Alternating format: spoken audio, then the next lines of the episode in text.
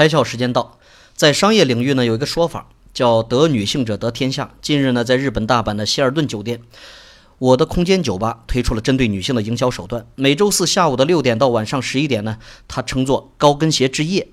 这个时候呢，酒吧会根据女性所穿高跟鞋的高度来决定折扣的比例。这种营销手段成功的吸引了很多潜在的女性消费群体，而女性聚集的地方呢，必然会带来更多的男性消费和留存。我的空间酒吧显然呢，精准的洞察到了这一点。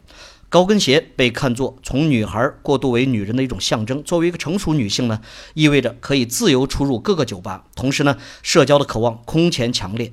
我的空间酒吧的这一针对性促销举措，无疑也是他们最想获得的信息。当然啊，国内也有很多针对女性的营销案例。今天的案例呢，只是再次证明了，在商业世界里，女性真的是太值得好好研究了。今天你开窍了吗？